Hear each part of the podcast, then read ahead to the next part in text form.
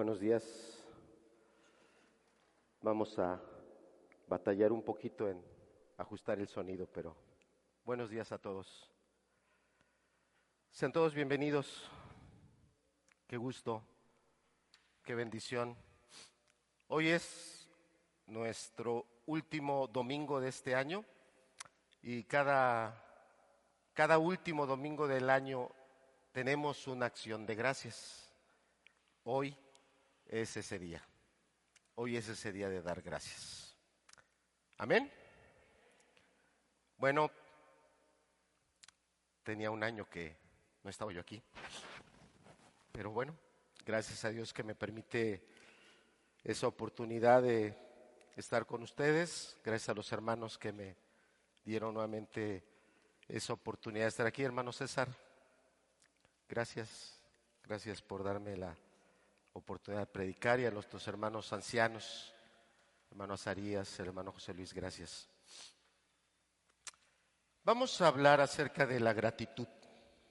Vamos a hablar acerca de la gratitud. El, poder que tiene la gratitud, el, dar gracias. Pudiera parecer algo que es educación, desde que somos niños, niñas, eh, nuestro papá, nuestra mamá o alguien más de la familia, o a veces fuera de la familia, en la escuela, se nos dice que demos las gracias cuando nos, cuando nos dan algo. Y estos son días donde algunos reciben regalos, sea gente adulta, sean, sean niños, sean jóvenes, se reciben regalos y pues de repente estamos tan emocionados con el regalo que se nos olvida eh, verbalmente decir gracias y siempre hay alguien que hay que nos dice, da las gracias. ¿Cómo se dice? ¿Sí o no? ¿A cuánto les han dicho eso? ¿Cómo se dice? Y, ah, gracias. Entonces, parece a veces que el dar gracias es una cuestión de educación, pero hay otras personas que tienen una forma tan especial de ser agradecidas. Hay personas que suelen escribir una notita, gracias por esto, gracias por esto. Hay personas que de verdad hacen de la gratitud algo muy especial. Pero hoy yo quisiera a través de la palabra que viéramos eh, lo que dice Dios de, la gratitud, lo que dice Dios de la gratitud, lo que dice la palabra, las sagradas escrituras de esa gratitud. Y hacia el final, que podamos lo que dice esa diapositiva, llegar a ese punto, damos gracias, ¿en qué dice? En todo. Y, hoy quisiera, ¿verdad?, que a través de, de la predicación pudiéramos llegar a ese punto donde en todo, de verdad, demos gracias. Bien, ponnos la siguiente, por favor, hermano. Para los que son amantes de los idiomas. ¿A cuánto les gustan los idiomas? A ver, alcen su mano a los que digan, yo, a mí me gustan los idiomas, quiero hablar varios idiomas. Nadie. Bueno, ahí hay alguien que se alzó la mano. ¿Nadie más? Allá está la hermana Esther. De veras, no. Entonces mejor quitamos la diapositiva, hermano, porque yo, yo pensé que les iba a gustar. Pero bueno, ya está ahí la diapositiva. Es bueno, ya la, amplió el hermano, muchas gracias. Es la palabra gracias en muchos idiomas eh, o en diferentes idiomas. Eh, algunos, algunas personas consideran que esa palabra o esa actitud, porque es una actitud, el dar gracias es una llave que abre muchas puertas. Es una llave que abre muchas puertas. Y definitivamente estamos en tiempo donde las cosas, eh, lo estamos viviendo por esta pandemia, están cambiando tanto y todavía van a cambiar más, que requerimos de herramientas, requerimos de elementos que nos ayuden para poder salir adelante en estos tiempos que están cambiando tanto. Entonces, es, es una, no solo porque hoy es nuestro último, nuestro último domingo de este año, 26 de diciembre, eh, y es nuestra acción de gracias, no solo por eso vamos a hablar de la gratitud, sino porque es un mensaje muy importante para este tiempo y todos los cambios que se están dando en este tiempo. Entonces, eh, en español, ¿cómo se dice gracias? Gracias. Eh, eh, en otro idioma que es muy importante, México tiene muchos lenguajes, muchos idiomas, pero uno, después del español, uno de los más importantes de, nuestras lenguas maternas es el náhuatl. Y en náhuatl se dice tlazocamate. En algunos lugares dicen tlazocamate miak. Muchas gracias. ¿Correcto? Excelente. Bueno, pero ¿cómo se dice en francés? Merci. Se dice en francés, merci. ¿Cómo se dice en alemán? Danke. En alemán se dice danke, gracias. En italiano, ¿cómo se dice? Grazie. Y, y te puedes dar cuenta que algunos idiomas son tan parecidos, por ejemplo, eh, el alemán, eh, eh, el italiano, grazie. ¿Cómo se dice en japonés? ¿Por qué me dicen gato? ¿Eh? Arigato.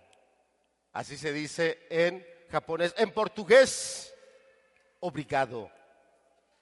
Obrigado. ¿Cómo se dice en africano? Dankie. Dankie. En catalán, gracie. Muy parecido al español. El catalán es una lengua también muy fuerte allá en España o en otros lugares. En catalán se dice gracie. En neerlandés, que bueno, no sé si a ustedes les gustan ciertos deportes, a, los deportes, al automovilismo se le considera un deporte y hace unas semanas un, un holandés, un neerlandés, un holandés ganó eh, ser el piloto número uno de la Fórmula 1, un joven de 24 años llamado Ma- Max Verstappen y ganó gracias a un mexicano a un mexicano que se llama Sergio y a los Sergio les decimos Checo y gracias a Checo Pérez este neerlandés eh, ganó y se coronó como campeón de la Fórmula 1. ¿Y qué le habrá dicho por la radio? Ahí está la palabra que le dijo. Danku. Gracias. Danku. ¿Cómo se dice en coreano, Graciela? Kansamida en coreano para los que quieren viajar a Corea algún día. Llegas y dices Kansamida. Y en maltés, gracias. Bueno, ya puedes quitar la diapositiva, hermano. Al final, cuando pase usted allá a las mesas y le vayan a servir, tiene que decir gracias en los 10 idiomas para que le sirvan. Qué cosa tan sencilla, oye. Qué cosa tan fácil. En los 10 idiomas, seguramente va a empezar por el español. Y puede seguir con el catalán, y puede seguir con el portugués, y puede seguir con el japonés. Arigato. Es cierto, ¿eh? No crea que estoy vacilando. En 10 idiomas. Gracias. Pasamos a la siguiente diapositiva. Esta no la brincamos, por favor. La siguiente. Muy bien. Esta es una pregunta para cada uno de los que estamos hoy aquí. ¿Eres... eh, ah, no, a ver la anterior, hermano, creo que es donde están dos preguntas. Si, la reduces para que podamos verla completa, porque creo que como se amplió mucho, es donde está la pregunta y dice si eres una persona agradecida.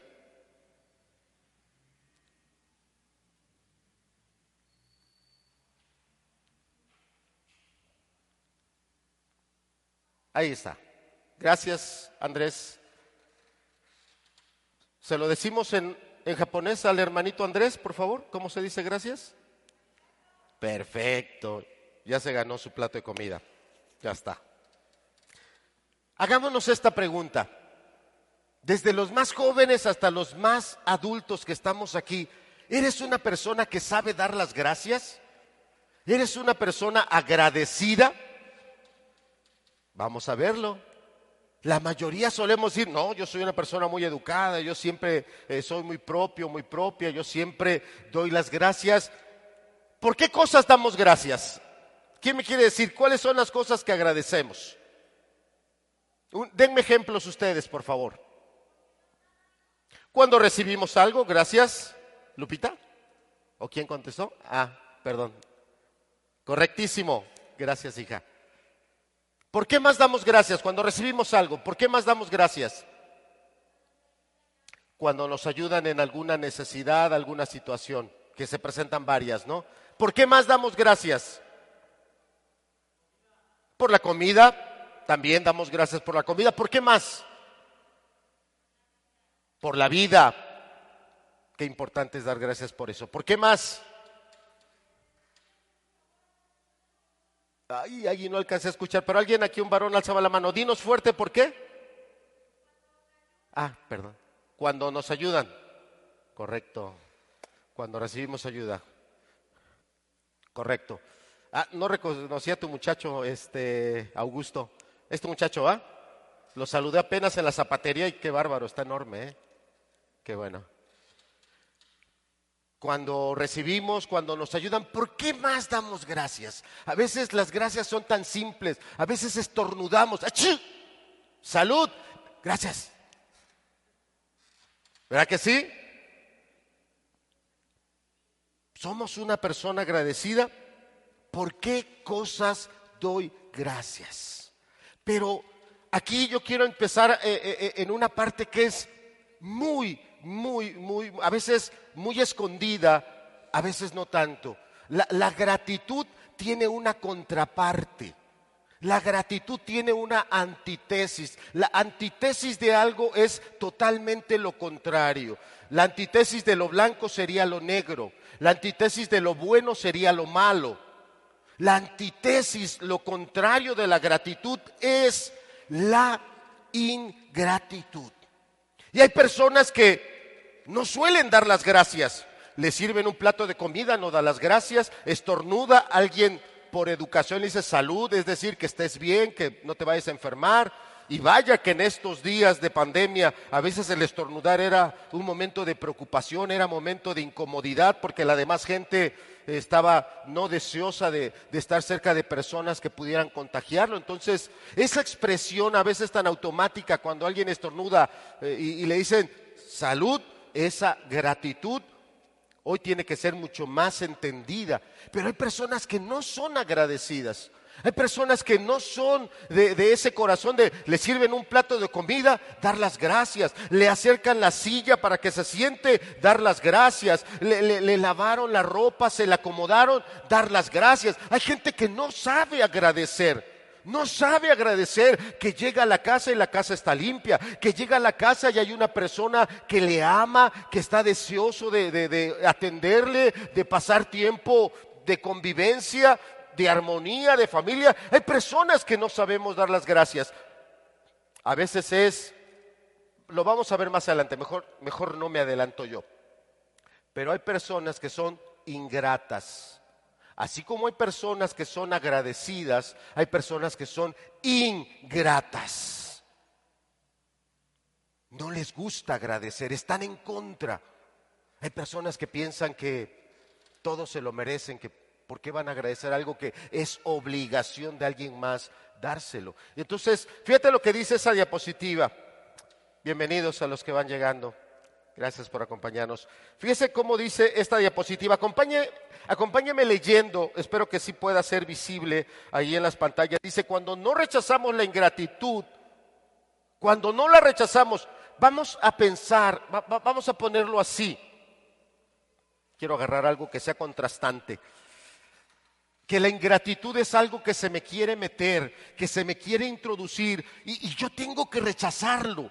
Tengo que repudiarlo, empujarlo para que eso no se me meta. Entonces, cuando no rechazamos la ingratitud, nos enfocamos en cosas que no tengo. Y estos pueden ser días donde tal vez alguno de nuestros jóvenes, alguno de nuestros niños o alguno de, de nuestras personas, alguna de nuestras personas adultas estaba esperando recibir algo, un regalo, un reconocimiento, una mejora, algo estaba esperando recibir y no lo recibe, no lo recibe. Y entonces la persona tiene problemas ahí, se empieza a enfocar en lo que no tengo, no me reconocieron, no me dieron las gracias, aquí nadie me ayuda, aquí nadie me valora, aquí nadie aprecia lo que yo hago. Y, entonces la persona se empieza a enfocar en las cosas que no tiene. Y tal vez es algo que está pasando, fíjate, en este día. El año pasado, ¿alguien sabe por qué no tuvimos este servicio de acción de gracias? ¿Alguien sabe por qué no lo tuvimos el año pasado? Estábamos en casa, en aislamiento por la pandemia. ¿Sabes que el hecho de que estés sentado en esa silla es un milagro? ¿Sabes que es un favor de Dios muy grande el que te dio vida? Y no voy a preguntar porque no quiero que la gente se empiece a espantar y a hacer de ladito. Pero entre nosotros hay personas que tuvieron COVID y aquí están. Entre nosotros hay personas que estuvieron con oxígeno delicados, graves otros, y aquí están. Justo el día de mi cumpleaños, justo el día de mi cumpleaños, falleció una tía muy querida, hace un año ya casi, justo el día de mi cumpleaños. Hoy podría haber una silla vacía y decir, no está mi tía. Ayer que hablaba con mi prima me decía, ¿cómo extraño a mi mamá? Y le digo, yo también extraño a mi tía. Yo también la extraño. Y a veces nos enfocamos más en lo que no tenemos. No tengo esto, no me reconocen, no llegó el aguinaldo que esperabas, no llegó el regalo que querías, no llegó el viaje, la diversión, la salida, no tengo esto, no tengo esto, no tengo esto. Y, tal vez algunas de las personas que están hoy aquí, cuando, cuando reciban algún regalo, no va a ser el regalo de, de, su agrado, de su gusto. Ay, ¿por qué no me regalan lo que quiero? Porque siempre me regalan estas cosas que son baratas? Y te enfocas en lo que no tienes y dejas de ver lo que tienes. Y créame, lo que tenemos muchos de aquí es mucho. Tenemos vida. ¿Tenemos familia? Sí, tal vez algunos familiares partieron y los hemos llorado y tal vez no los hemos llorado como quisiéramos, pero, pero Dios nos ha concedido vida. Blanquita, no te había visto. Me da gusto verte, Blanquita. Bienvenida. Fíjate lo que dice la diapositiva. Cuando nos enfocamos en las cosas que no tengo, mi vida comienza a parecerme difícil. Como no recibí lo que quiero, las cosas ahora se me hacen pesadas. Se me hace difícil mi vida, aburrida, porque no recibí lo que yo quería, porque no estoy en la condición que yo hubiera querido, porque no alcancé las cosas que a lo mejor a mi mente son las que yo me merezco. Y mi vida se me hace difícil, aburrida, agobiante. Fíjate el último que dice, si nos pones la siguiente parte de la diapositiva, la falta de gratitud se manifiesta en que una persona nerviosa. Pero no solo es una persona nerviosa, es una persona que empieza a expresar sus quejas. A veces las quejas son para mí mismo, me lo digo yo. Aquí nadie me valora, mira las cosas que me dan, mira nadie me ayuda, mira a mí nadie me entiende. Y, y la persona empieza con sus quejas hacia sí mismo pero en algunos momentos las quejas empiezan a salir hacia las personas que están alrededor. Y empiezas a contaminar a esas personas con tu mal corazón, con tu mala actitud. Y, fíjate cómo, cómo, se dan las cosas. E, estos son días donde eh, las personas quieren pasar tiempo de convivencia, sea una cena, sea una comida, sea el riquísimo recalentado aquí para los mexicanos, el riquísimo recalentado, y empieza esa persona a quejarse. ¿Mm? Otra vuelta lo mismo. ¿Mm? Para lo que vamos a comer, para lo que me van a dar. Y ese momento que, que se quería que fuera en familia, se quiebra. ¿Por qué? Porque esa persona, tal vez eres tú, mi amado amigo, hermano, hermana, amiga, joven, niño, niña, eres alguien que no sabe ser agradecido. Nada más te estás enfocando en las cosas que no tienes y no ves lo que sí tienes. Siguiente diapositiva. Estamos viendo hasta dónde eh, alcanza el poder de la gratitud y ya estamos viendo lo que hace un corazón ingrato. Rompe una cena, rompe un momento de, convivencia, de, compartimiento familiar, es una persona que continuamente está expresando sus quejas hacia otras personas y, puede llegar el momento en que las otras personas lo ven y, uff, hay que darle la vuelta, hay que se quede solo. Y, y, te vas quedando solo, te vas quedando sola, porque no sabes ser agradecido. Fíjate lo que dice e, esta, esta otra parte de la diapositiva. Dice, en gran medida su bienestar emocional, tu bienestar emocional. Estos son días de, abrazos. Sí, son días de abrazos. Eh, eh, tal vez ya no estamos dando el codito, el puñito. Tal vez hoy si vemos a la persona y la abrazamos, cuando, cuando en estas fechas de, de fin de año, cuando las personas se abrazan, ¿qué es lo que se desean? Que la persona sea feliz. ¿Qué más? Fuerte, fuerte, dígalo, que yo no oigo hasta acá.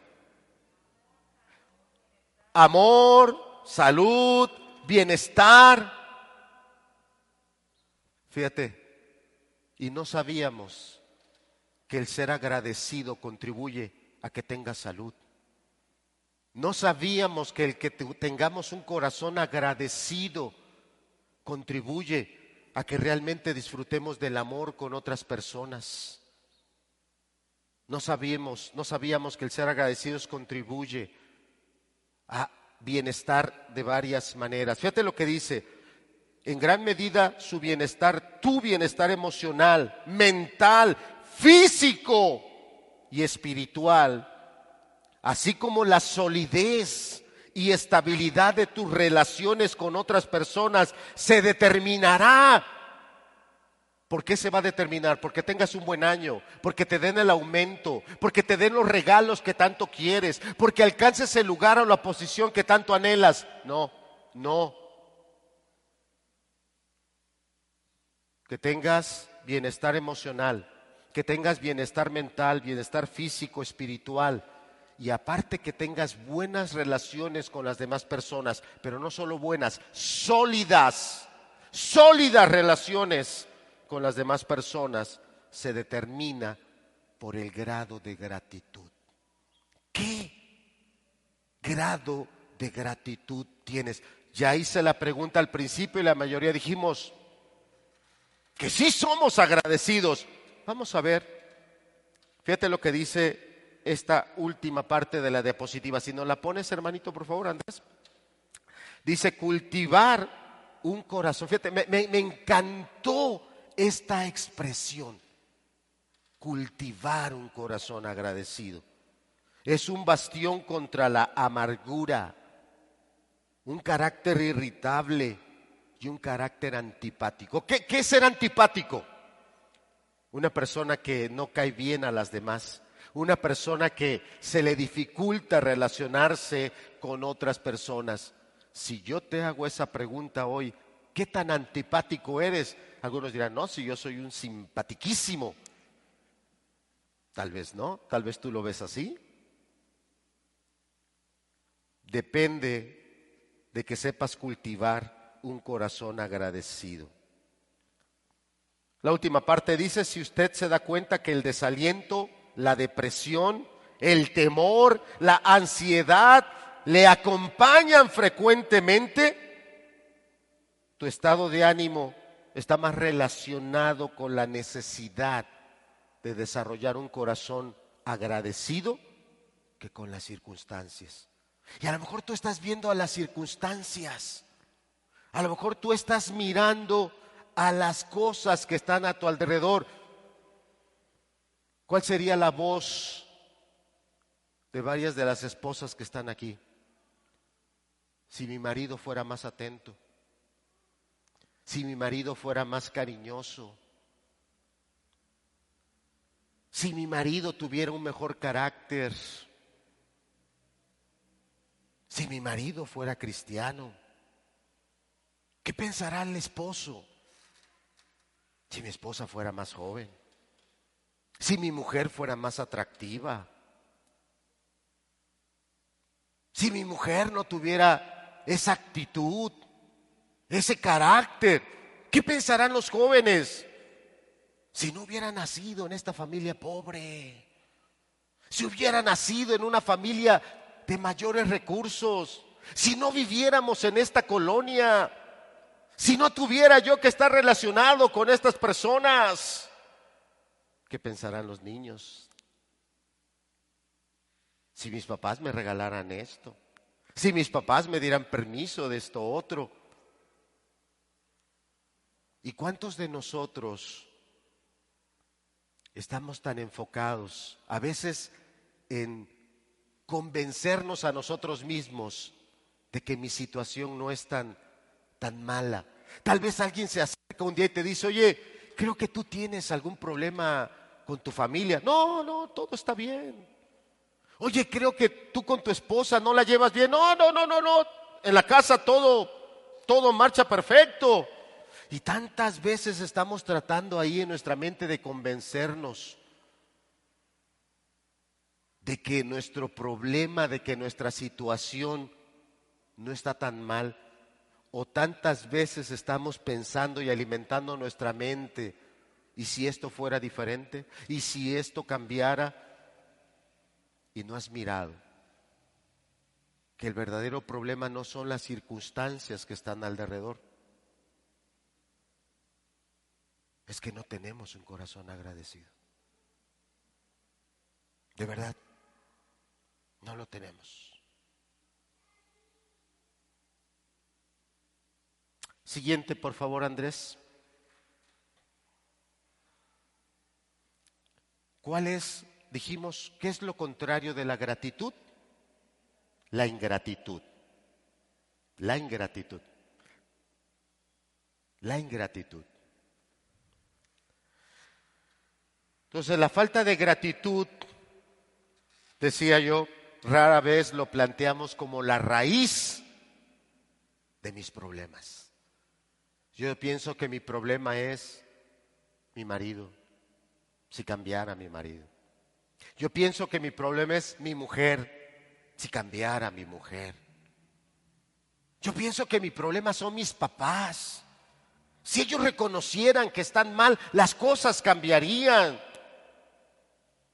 Los padres pensamos, si mi hijo cambiara, si mi hijo fuera diferente, si mi hija entendiera. No vemos, no estamos viendo que el problema no está en las circunstancias, está en nuestra falta de un corazón agradecido. En la vida enfrentamos cosas pequeñas, enfrentamos situaciones grandes, gracias Andrés. Algunas situaciones son prolongadas, otras cosas son cotidianas, ¿verdad? El, el marido que no es atento, la esposa que tiene un carácter irascible, rápido se molesta, rápido eh, eh, expresa eh, por medio de actitudes, acciones, ese mal carácter.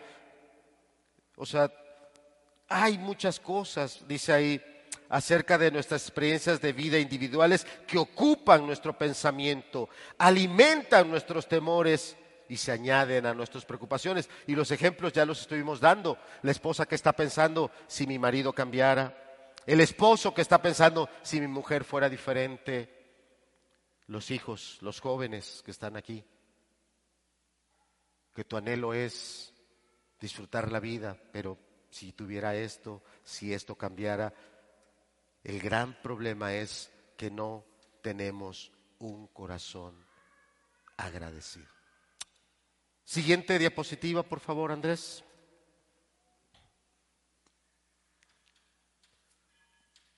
Hay ahí en la lista cinco cosas que promueven la ingratitud, la levantan.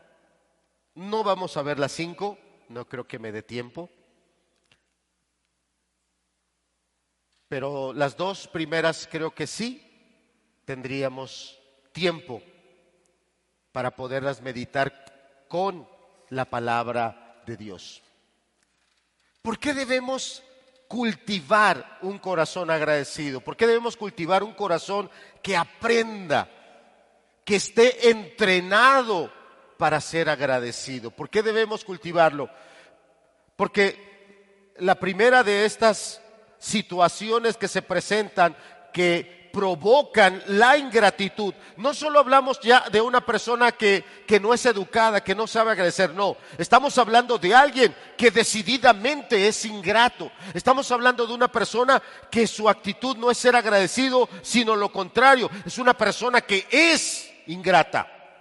Y no solo con las demás personas o eh, en el lugar donde vive, sino ingrato también hacia un Dios creador.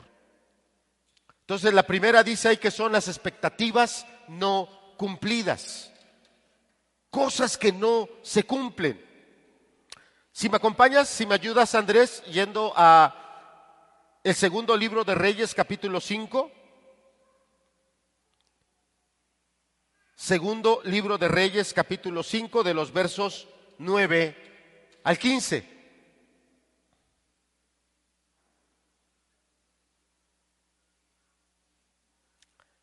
Segundo libro de Reyes, capítulo 5,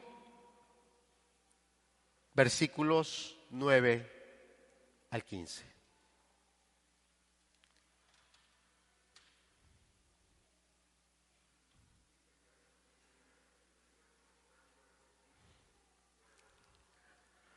Si lo tienes, si no lo pones, Andrés.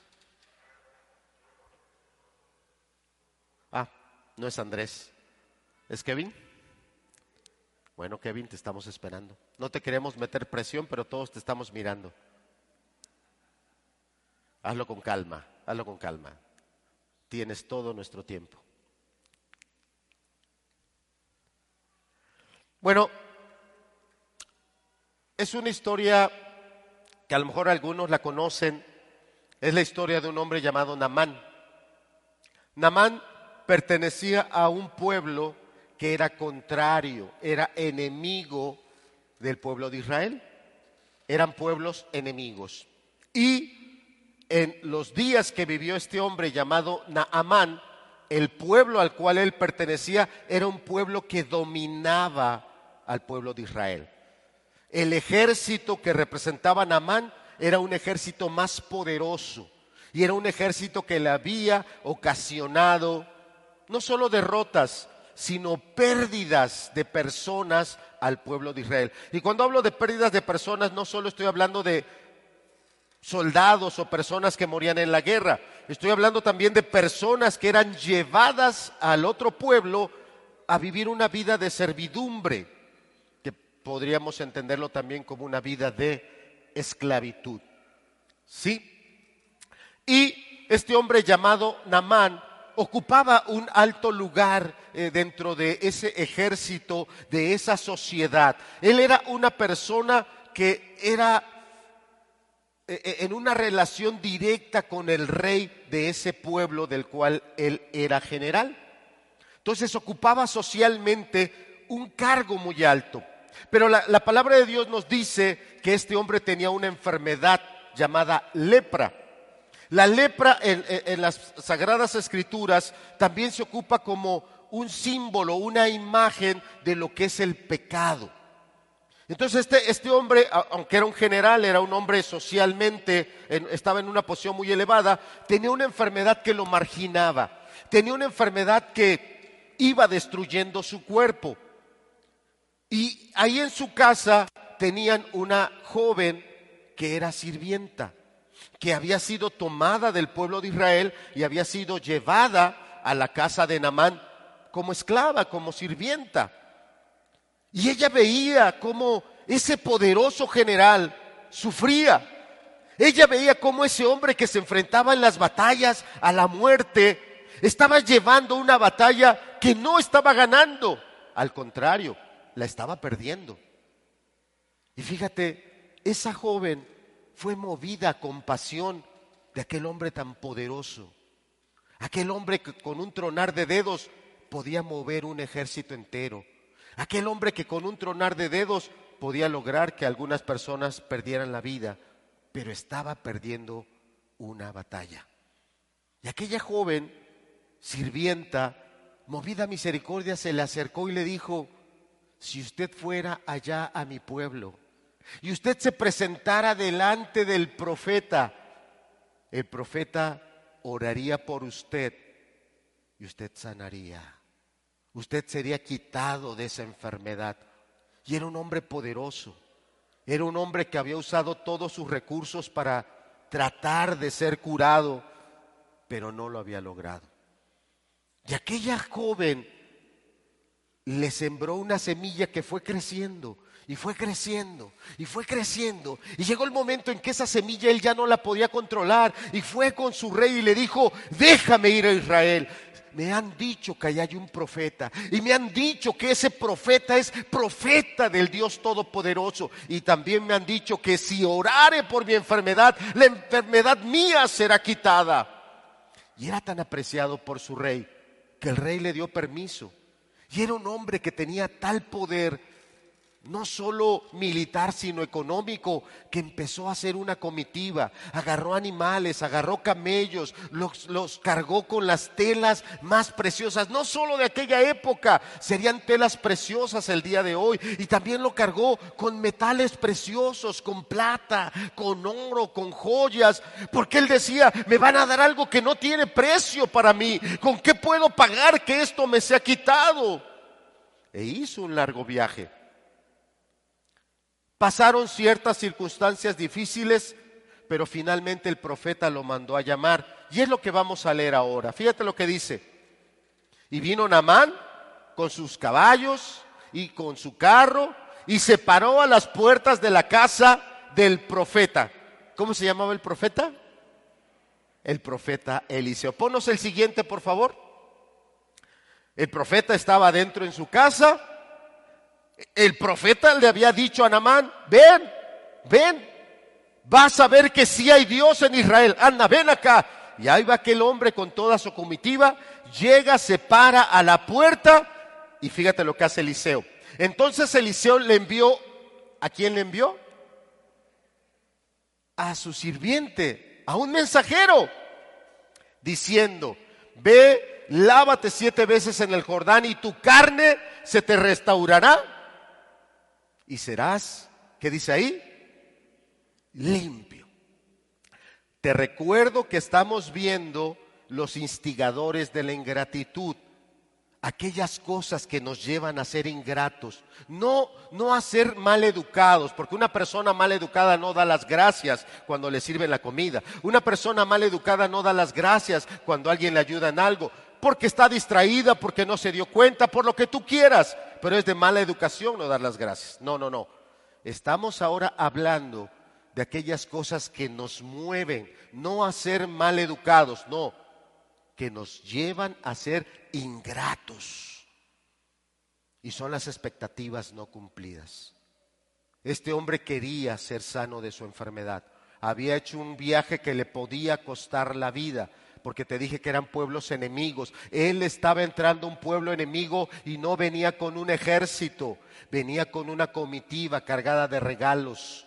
Podía ser asaltado, podía ser asesinado, muchas cosas malas le podían pasar, pero tenía una gran expectativa. Él quería que su vida cambiara. ¿Son las expectativas que tú tienes? ¿Quieres que tu vida cambie? ¿Quieres que tu vida mejore? quieras recibir sanidad de parte de Dios en algo de tu vida, hay muchas expectativas, muchas. Vamos a ver qué pasó. Siguiente versículo, por favor, el verso 12. Kevin.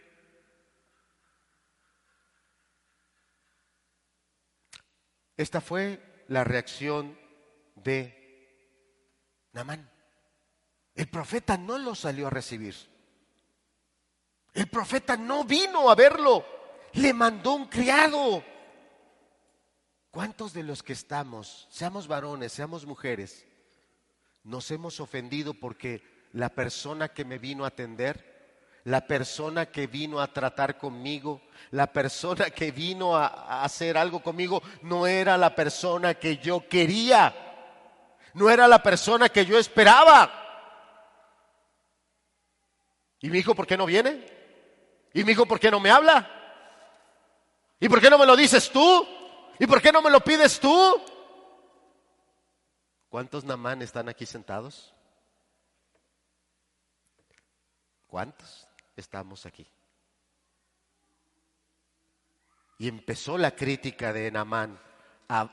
Y Namán se fue, gracias. Y Namán se fue enojado diciendo, he aquí, fíjate, estas eran sus expectativas. Este versículo es un versículo precioso. Este versículo es un versículo de esos que hay que subrayarlo, porque este versículo es un espejo es un espejo donde tú te estás viendo, donde yo me estoy viendo. Lo que decimos para dentro de nosotros mismos. Decía yo, he aquí yo decía para mí, saldrá el profeta. O sea, y no va a salir lentamente. Luego, ¿me estás oyendo, Namán? Seas varón, seas mujer que cuando le hablas a alguien quieres que sea alguien rapidito? ¿Verdad que sí? Es cierto. A mí me pasa y mucho. Mucho me pasa. Quiero las cosas ya. Algunos tenemos nuestras frases ya hechas. Nos preguntan, ¿y para cuándo lo quieres? Era para ayer. Pero pues, lo estás pidiendo hoy. O sea, si lo querías para ayer, ¿por qué me lo estás pidiendo hoy? Pero así somos. Mis expectativas son esas. Él quería que el profeta saliera a recibirlo rápido. Y estando en pie, fíjate, él había hecho ya toda una película en su mente. Y eso que no era youtuber en esos días, ¿eh? Eso que no grababa TikToks en esos días, pero ya tenía su video hecho. ¿A poco no? Va a estar él de pie.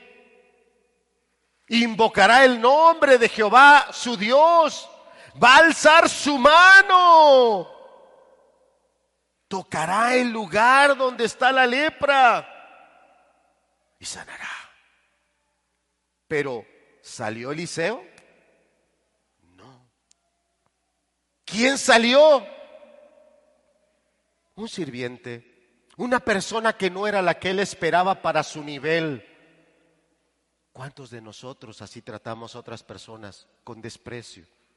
Porque no estás a mi nivel. Porque yo estoy arriba del nivel que tú tienes. Sí.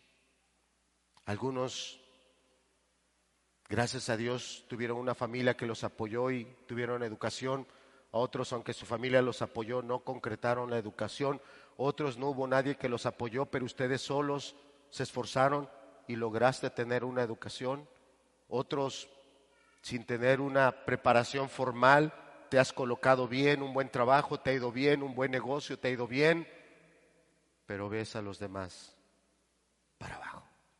Ese era Namán. Siguiente, por favor, siguiente versículo. Habana y Farfar son los nombres de dos ríos. Ríos de Damasco no son mejores que todas las aguas de Israel. Mira, te lo voy a poner sencillo. Es como si ahorita tú tuvieras esa enfermedad de lepra y fuera el hermano José Luis, el hermano Azarías, el hermano César. Yo no, ¿eh? Yo no me meto. solo ellos, te dijeran, mira, vas a ir ahí al tren de Valsequillo y te vas a meter siete veces. ¿Tú lo harías? Mejor me voy a San Lorenzo, San Lorenzo está mejor. Mejor me voy a la taza de agua, mejor me voy al cerro de la hierbabuena, allá hay un manantial. Allá en el seco, ¿qué lugar bonito hay? ¿Eh? ¿Sí hay? Entonces, cuando él le dicen que es eh, eh, eh, el río Jordán, el río Jordán era un río de, muy turbulento, de agua, diríamos así, muy turbia. No era bonito. Y él dice, no hay mejores allá que aquí. Si me lavaren ellos, fíjate cómo cuando Dios nos está hablando, nosotros pensamos que tenemos la solución y puede ser lo que está pasando en este momento. Yo te estoy diciendo que la medida en la que tú cultives un corazón agradecido va a ser en tu bienestar mental, va a ser en tu bienestar físico, va a ser hasta bien para las relaciones que sólidas que establezcas con las demás personas, pero puede haber quien diga, "No, eso no es cierto. Eso no es cierto." Era lo que le estaba pasando a Namán. Dios le estaba hablando algo y él estaba considerando que él tenía mejores opciones. Y es lo que tal vez tú estás pensando.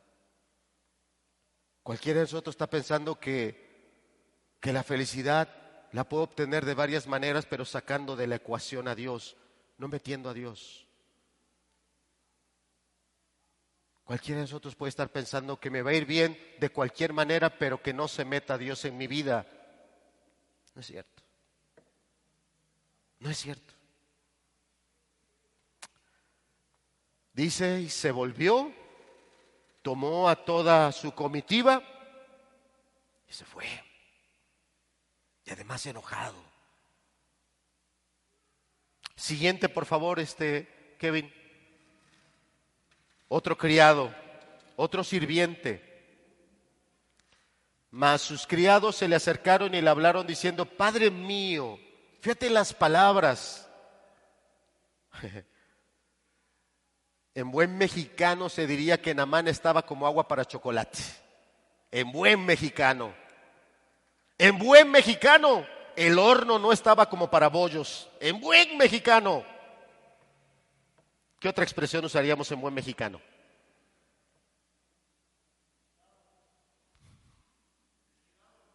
¿No te oí bien, César?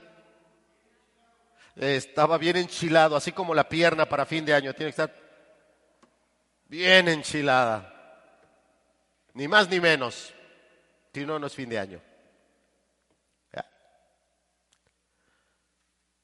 Y ese eres tú que cuando estás bien enchilado, bien enchilada, hay que hablarte con palabras muy suavecitas porque si no, fíjate la forma, e, este criado sabía que su patrón estaba muy de malas, muy de malas. Fíjate la ternura con la que le habló, Padre mío. Y fíjate el razonamiento tan interesante. Si el profeta te mandara alguna cosa y está hablando de cosas difíciles, si ahorita el profeta te hubiera puesto algo muy difícil, ¿no lo harías? ¿Cuánto valoras tu felicidad? ¿Cuánto valoras tu bienestar? ¿Cuánto valoras a tu familia? Hemos tenido dos años muy complicados, muy complicados, muy complicados.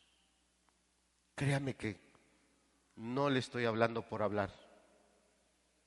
El hermano César, el hermano Azarías, el hermano José Luis, los demás pastores, están entendidos del año tan complicado que yo he pasado. Y no digo que ha sido más complicado el mío que el de usted. No lo digo.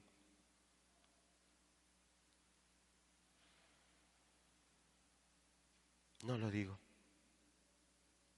pero ha sido un año muy complicado, muy difícil. No ha terminado. Ayer mismo estaba yo hablando con mi esposa. Tuvimos ayer una diferencia. Salimos a comprar algo y le dije, a ver mi amor, yo noté que pasó esto, yo noté que hubo un cambio en ti. Después me dijo, pues ok, es cierto, te voy a decir. Me abrió su corazón, me dijo las cosas. Y yo también le abrí el mío y le dije, mira, yo estoy así.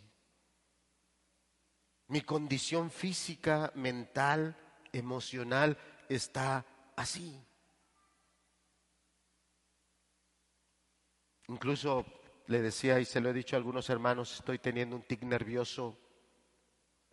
De repente cuando estoy bajo cierta tensión, empieza ese tic nervioso. Y ayer le explicaba a mi esposa, estamos pasando tiempo muy difícil. ¿Cuánto valoras? ¿Cuánto valoras tu propio bienestar? ¿Cuánto valoras el bienestar de los otros que están en tu familia o de la familia que quieras formar? Porque algunos aquí apenas están para formar familia. ¿Cuánto lo valoras?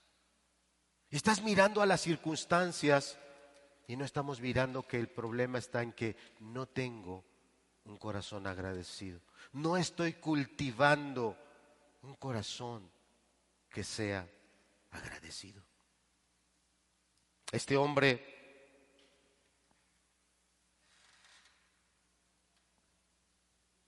tenía sus expectativas y sus expectativas no se cumplieron. ¿Se han cumplido las tuyas en este tiempo? ¿Lo que tú esperabas se cumplió? Yo creo que algunos tal vez sí, a cierta medida, pero creo que la gran mayoría, nuestras expectativas no se cumplieron. Y no sabemos lidiar. Somos igual que Namán. Cuando mis expectativas no se cumplen, me enojo, me ofusco. Empiezo a actuar de una manera violenta. Mis palabras, la forma en la que yo hablo, trato a los demás, son totalmente ya inapropiadas. Este hombre, sus expectativas no se cumplieron. No se cumplieron sus expectativas. Y se puso de malas lo que hemos dicho a lo largo de la predicación. Se empezó a quejar por lo que no tenía. ¿Por qué no me salió a recibir? ¿Por qué no puso su mano sobre mí? ¿Por qué no oró él por mí? Y empezó esa actitud de queja, a expresar él sus quejas. No hay mejores ríos allá. No es esto mejor. No es esto otro mejor. No puede ser así. ¿Cuántas veces las expectativas que tenemos no se cumplen? Y empiezan los problemas en nuestra vida. No sabemos ser agradecidos. No sabemos ser agradecidos. Este siervo lo hizo reflexionar en lo que él lo estaba viendo. Si el profeta te pidiera algo muy difícil, ¿no lo harías? Y él reaccionó y dijo, sí. Y es probable que sea la misma respuesta de muchos de los que están aquí. Estás dispuesto a lo más difícil, pero no has visto hacia la gratitud. Y para ser agradecido se requiere de que mires primero hacia arriba, el que te da la vida, el que te ha dado los talentos, las habilidades que tú tienes, el que te ha permitido, después de dos años de pandemia, estar aquí. Siguiente diapositiva, por favor. Eh, versículo, pero hasta el verso 15. Estamos en el 14. Ya vamos a terminar esto. ¿Qué hizo Namán? Tenía dos caminos delante de él. Seguía montado, como decimos en buen mexicano, seguía montado en su macho. ¿Me voy? ¿O tenía oídos para oír? Y qué bendición que se oyó. Entonces descendió, ¿a dónde descendió? Fue a este río que él lo menospreciaba. Y se zambulló siete veces en el Jordán conforme a la palabra del varón de Dios. Y fíjate el resultado. Y su carne se volvió como la carne de un niño y quedó limpio. Verso 15, Kevin, por favor. Si quieres ampliarlo, gracias, hijo. Y volvió al varón de Dios Namán sale del río. Él se da cuenta que la lepra se ha ido, pero no solo la lepra se había ido, tenía la piel de un bebé. Recibió más de lo que merecía, esa es la verdad. recibió más de lo que merecía para un corazón tan quejoso. Ahí en ese río se quedó su orgullo, su pecado, su soberbia, su autosuficiencia. Y regresó a buscar al profeta. Y ahora sí, fíjate, él es el que va a buscar al profeta y dice, y se puso delante de él, es decir, llegó y se postró delante del profeta. Él, este hombre poderoso fue el que se humilló. He aquí ahora conozco que no hay Dios en toda la tierra sino en Israel. Y fíjate, te ruego, dice, te ruego que recibas algún presente. Yo no soy el general, yo no soy el hombre que tiene tal posición yo soy tu siervo. Eliseo no lo recibió. Y el texto nos enseña que el corazón de Namán se volvió un corazón fiel a Dios. Aunque él regresó a seguir sirviendo con su rey, él mantuvo un corazón fiel a Dios. ¿Cuántas de las expectativas que tenemos no se cumplieron? ¿Cuántas de las expectativas que tenemos para el siguiente año no se van a cumplir? Y algunos reaccionaremos con ingratitud porque tus expectativas eran así y recibiste esto. Tus expectativas eran estas y te tocó esto. Como Namán, sus expectativas eran estas y recibió esto. Se puso furioso se puso molesto, quejoso. Pero alguien vino y le habló y lo hizo entrar en razón. Hoy, ¿por qué vamos a dar gracias? Qué, qué hermoso nos ministraron los hermanos de la alabanza. Cantos seleccionados para que todos fuéramos motivados a tener esa gratitud. Sarita, si nos buscas la diapositiva, la 2. Kevin. Ok, Kevin, disculpa. ¿Dónde están las dos preguntas? Si eres una persona agradecida y qué son las cosas que damos gracias.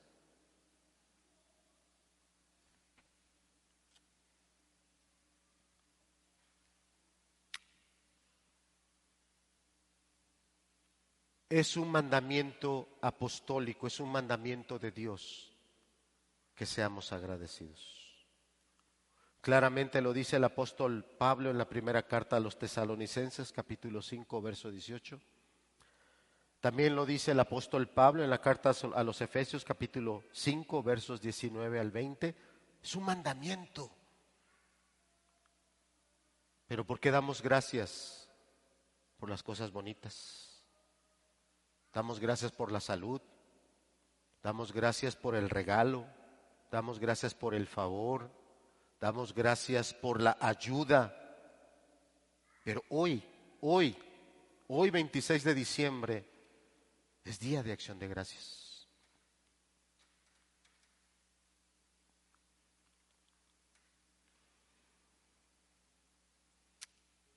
¿Qué de las enfermedades?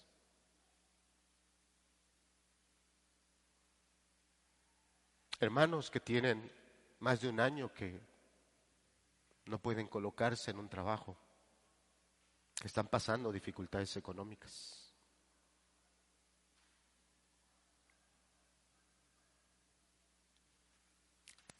Familiares, seres queridos que partieron en estos meses.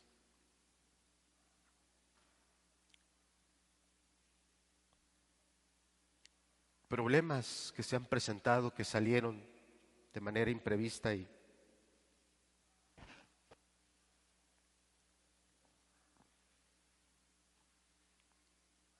la Biblia dice que demos gracias en todo. Alison, no sé si, está la diapositiva que te había dicho, si no la pones, todo, todo esto que les estoy compartiendo, lo tomé de este libro. Este libro se llama Sea agradecido. Todo, todo, todo, todo lo tomé de este libro. Tal vez algunos no lo saben, otros sí lo saben. Yo tengo una enfermedad crónica que se llama síndrome de fatiga crónica.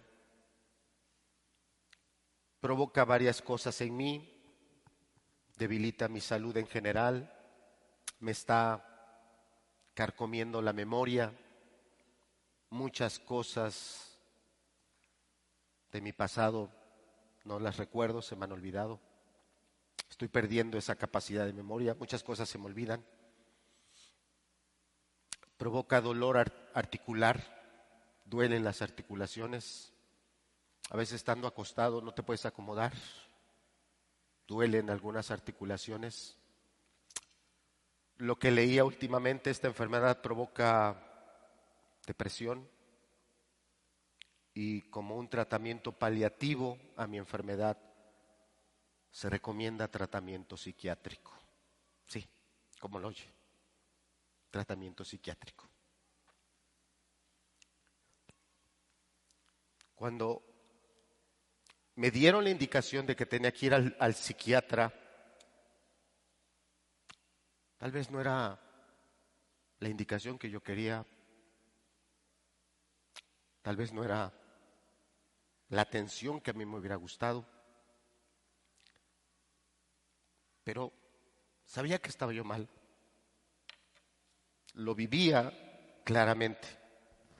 Y cuando esta hermana epidemióloga me dijo, yo creo que tú tienes que ir con el psiquiatra, yo le dije, yo soy tu paciente, yo no tengo por qué cuestionarte, si tú me lo indicas, yo voy.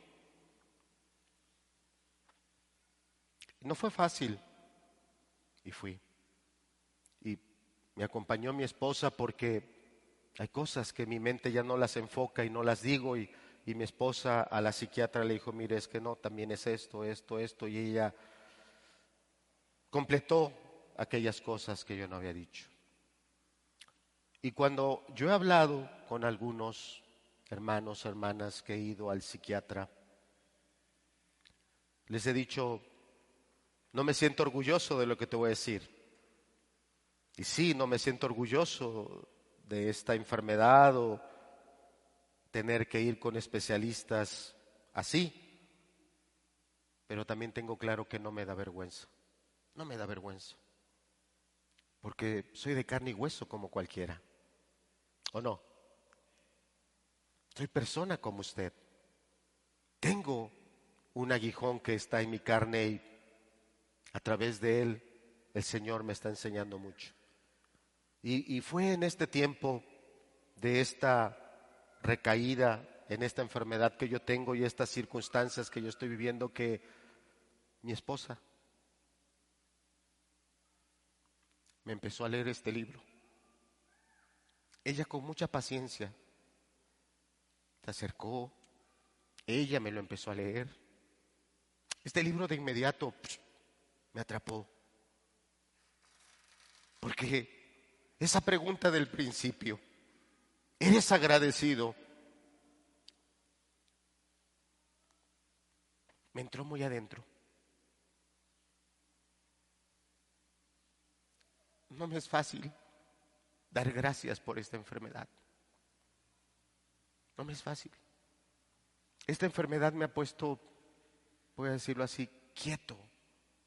Y los que me conocen saben que no soy una persona quieta. me ha puesto en necesidad de depender de otros hermanos, hermanas de mi familia. Pero este libro está como una introducción de esta mujer. Si lo, puedes ampliar, bueno, espero que se vea. Esta es una mujer que se llama Johnny, Johnny Erickson Tada. Es una foto reciente, ella es una mujer mayor, pero ella cuando era muy joven, no sé, de 15, 16 años, no recuerdo bien la edad, ella al echarse un clavado se golpeó fuertemente, chocó con algo y le provocó una fractura aquí arriba y, quedó totalmente sin movimiento. Tetraplegia sería su condición. Tetraplégica, no mueve ninguna de sus cuatro extremidades. Ella no se puede bañar, no se puede peinar. Ella cuando va al baño no se puede asear a ella misma, no se puede vestir. Es más, cuando tiene gripa y le está escurriendo la nariz, no puede limpiarse la nariz, y está llorando, no puede limpiarse los ojos. Pero es una mujer que su fe, la gracia de Dios la ha sostenido. Y ha escrito muchos libros. Y ella es la que hace la introducción a este libro. Ella hace la introducción a este libro. Y ella habla de, esta tetraplegia que, que ella ha tenido durante toda su vida. Está casada, tiene su esposo, eh, es autora, escribe libros, da conferencias, atiende personas. Y cuando le presentaron este libro, ella hizo la introducción a este libro porque se le hacía un libro tan necesario para cualquier persona, para todos nosotros. Y ella habla aquí, dice eh, eh, en este prólogo, dice, Tal vez esta silla de ruedas parecía una tragedia horrible al principio, pero le doy gracias a Dios en mi silla de ruedas. Estoy agradecida por mi tetraplegia. Y me encanta, me encanta esta siguiente expresión. La voy a hacer mía. La voy a escribir en las páginas de mi agenda. La voy a tener presente. Fíjate lo que dice. Es el moretón de una bendición. Un regalo envuelto en color negro. Yo sé lo que es un regalo envuelto en color negro. Yo sé lo que es un golpe que te duele mucho. Pero no verlo como que estoy careciendo de algo, sino que Dios me lo está dando para que yo busque en la gracia de Él. Y fíjate lo que dice la parte final. Es la compañía sombría que camina a mi lado cada día, que me lanza y me arrastra a los brazos de mi Salvador, a los brazos de Jesús. Y allí es donde está el gozo. El gozo no está en que se cumpla todo lo que queremos. El gozo no está en que se cumplan todas las expectativas. El gozo no está en que se acabe la pandemia. El gozo no está en que tu marido se vuelva más cariñoso. Pero vuélvete más cariñoso, hermano. El gozo no está en que cambie el carácter de tu esposa. Pero cambia, hermana. El gozo está en Cristo. Yo pensé que me iba a dar tiempo de predicar dos, pero nada más pude predicar una. ¿Está listo para darle gracias a Dios? ¿Estás listo? ¿Por qué le vamos a dar gracias? Porque nos quedamos sin trabajo, porque nos quedamos sin salud, porque se nos complicó la vida de muchas maneras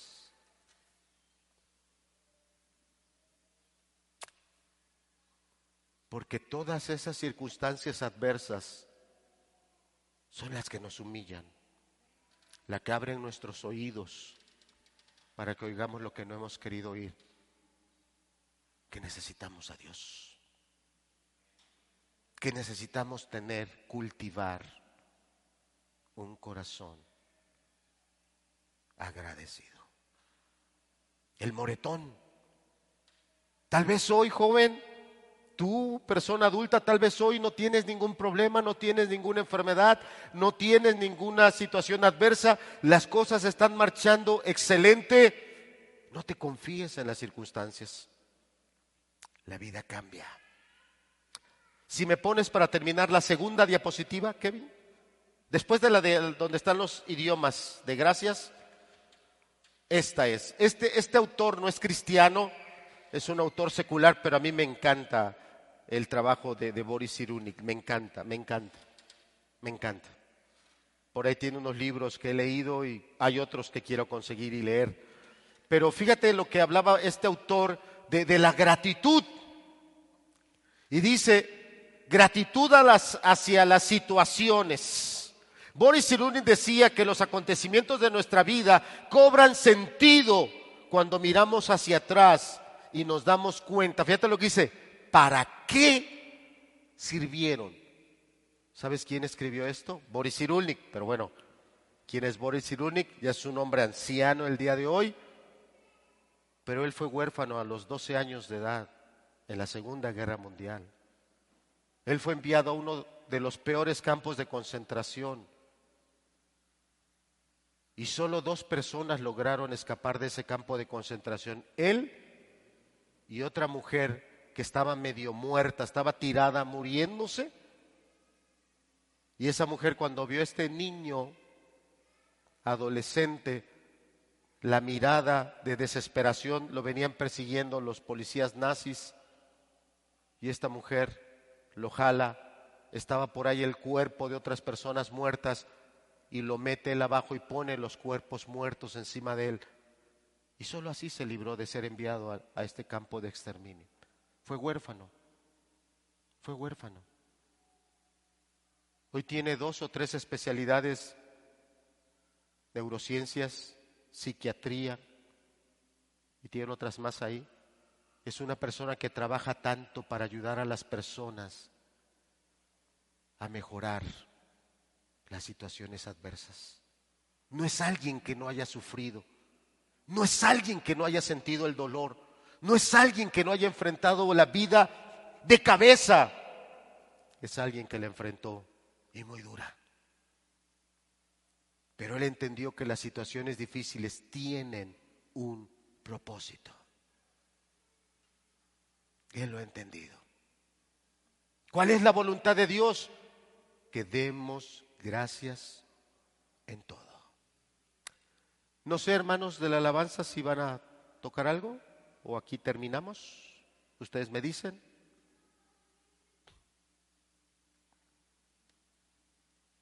Yo no estoy diciendo que toquen, solo estoy preguntando si, sí, adelante.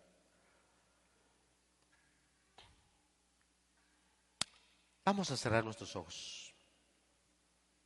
Te invito. Tal vez tus padres son muy complicados, muy complicados. ¿Por qué no le das gracias a Dios por esos padres complicados?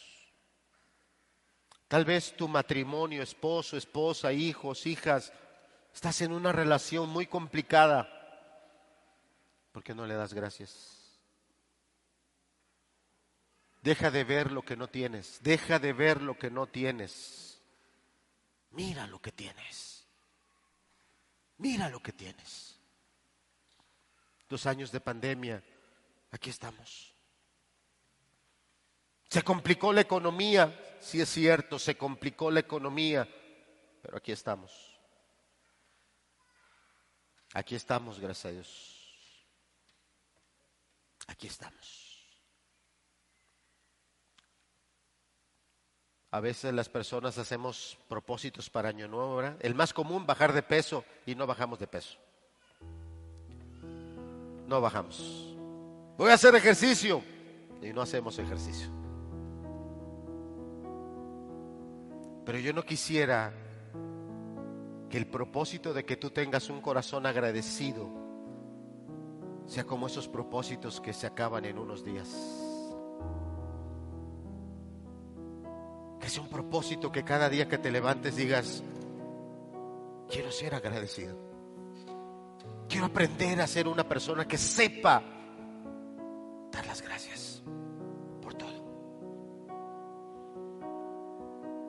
Por nuestros jóvenes que terminaron su carrera universitaria, gracias. Por nuestros jóvenes que se colocaron en un campo laboral, gracias Señor. Por nuestros jóvenes que terminaron primaria, secundaria, preparatoria y ingresaron al siguiente nivel. Algunos van a estar en la secundaria, algunos en la prepa, algunos han entrado a la universidad. Gracias Señor ¿Cuántas cosas tenemos que aprender a dar gracias? ¿Cuántas cosas tenemos que aprender a valorar? Porque estamos en días muy difíciles. Sí, hermano, hermana, en días muy difíciles. Qué importante es cultivar, tener un corazón agradecido.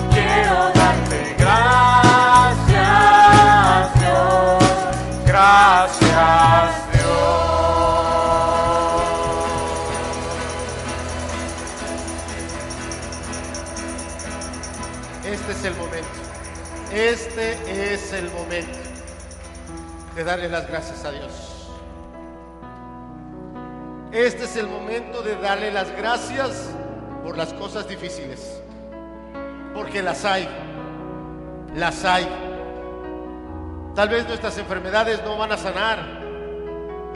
Tal vez nuestras enfermedades se van a complicar más Ten un corazón agradecido.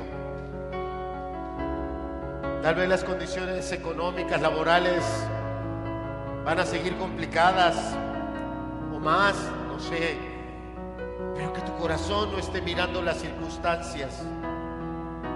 Que esté mirando a un Dios que te ama, que dio a su Hijo para morir y pagar cada uno de nuestros pecados. Dejemos de mirar lo que no tenemos. Y hoy volvamos, volvamos la mirada, volvamos el corazón a lo que sí tenemos. Tenemos a Dios, su misericordia. Tenemos una familia no perfecta, no sin problemas, no sin dificultades. Pero qué hermoso es tener una familia. Qué hermoso. Este es el momento de dar las gracias. No recibiste lo que esperabas, agradece lo que recibiste. Agradecelo. Alguien te lo dio con todo su amor. Alguien te lo dio con esfuerzo. Alguien te lo dio con sacrificio. Agradecelo. Eres una persona que no has tenido esos ojos que aprendan a ser agradecidos mirar un hogar que está limpio, desordenado, o mirar un hogar que no está arreglado como tú quisieras, deja de mirar eso. Mira a las personas. Te necesitan, tú las necesitas. Aprendamos a ser agradecidos. Con esas cosas que nos son difíciles, que sean las primeras. Porque no hay en tu lugar de voz audible, en silencio. ¿Por qué no le das las gracias? Gracias. Gracias, Señor. Gracias. Gracias. Gracias. Lo siguiente no te va a costar. Es darle las gracias por las cosas bonitas. Bebés que llegaron bebés que cumplieron su primer año, su segundo. Por ese nivel de estudios concluido, sea universitario, sea de prepa, secundaria, primaria. Gracias. Estuviste enfermo y saliste del hospital. Gracias. Ayer con mi familia y otros jóvenes que nos acompañaron, fuimos al hospital a llevar algo sencillo, un atolito, unos buñuelos. Y ahí en esas carpitas que están afuera del hospital porque han dejado carpas, lonas para todas aquellas personas que están días, semanas ahí al pendiente de sus pacientes, ahí tengan un lugar donde recostarse, donde descansar Ahí, en una de esas lonas, ayer en la noche estaba la Cruz Roja determinando que una persona que estaba cuidando a su familiar ahí había fallecido. Qué difícil, qué duro, qué complicado. Pero hoy estamos aquí, Dios nos permitió salir del hospital. Dios nos ha ayudado con nuestras enfermedades. Tenemos jóvenes que han terminado un nivel académico. Tenemos hermanos que han logrado conseguir trabajo y suplir sus necesidades. Otros más que han logrado superar algún problema económico, alguna deuda. Esas cosas no te van a costar darle las gracias. Este es el momento. Dale las gracias. Gracias Señor. Gracias. Gracias por este año. Aleluya. El mismo.